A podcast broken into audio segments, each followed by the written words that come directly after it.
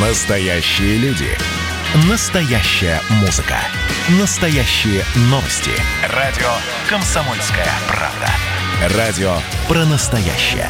97,2 FM. эм. Здоровый разговор. Всем привет, это «Здоровый разговор» и я, Баченина М. Отгремели майские, мы вышли из пищевого запоя и снова худеем, теперь уже к лету. Но вдруг вес почему-то перестал снижаться, и мы вспомнили слово «плато». Да, именно. Сначала вес быстро снижается, а потом замирает. Это и называется плато. Но тут возможны варианты. Первое, вы продолжаете терять жир, но масса не меняется. Или второе, прогресс полностью остановился. Вопросы очевидны, давайте разбираться. Итак, почему жир уходит, но вес не снижается? Причин несколько. Первое, задержка жидкости. Долгое ограничение в калориях поднимает уровень кортизола, это гормон стресса. Он, помимо прочего, удерживает жидкость в организме. Как это все понять? Купить умные весы, которые показывают процент жидкости в организме. Далее, проверить симптомы, бесцветная кожа, отечность лица и конечностей, жесткость суставов, ну вы это все знаете. Оценить количество соленой пищи в вашем рационе.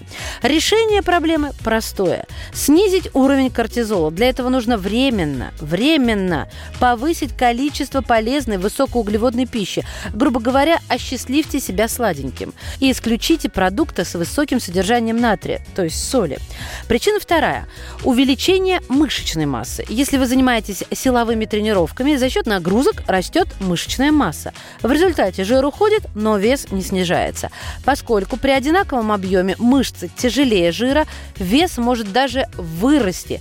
При этом состав тела и внешний вид изменится, конечно, в лучшую сторону.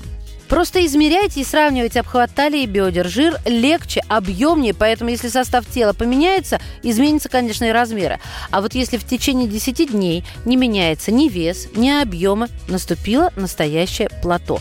Почему жир перестал уходить? Есть простое объяснение этого эффекта. Пропал дефицит калорий. Другими словами, вы потребляете больше или столько же, сколько тратите.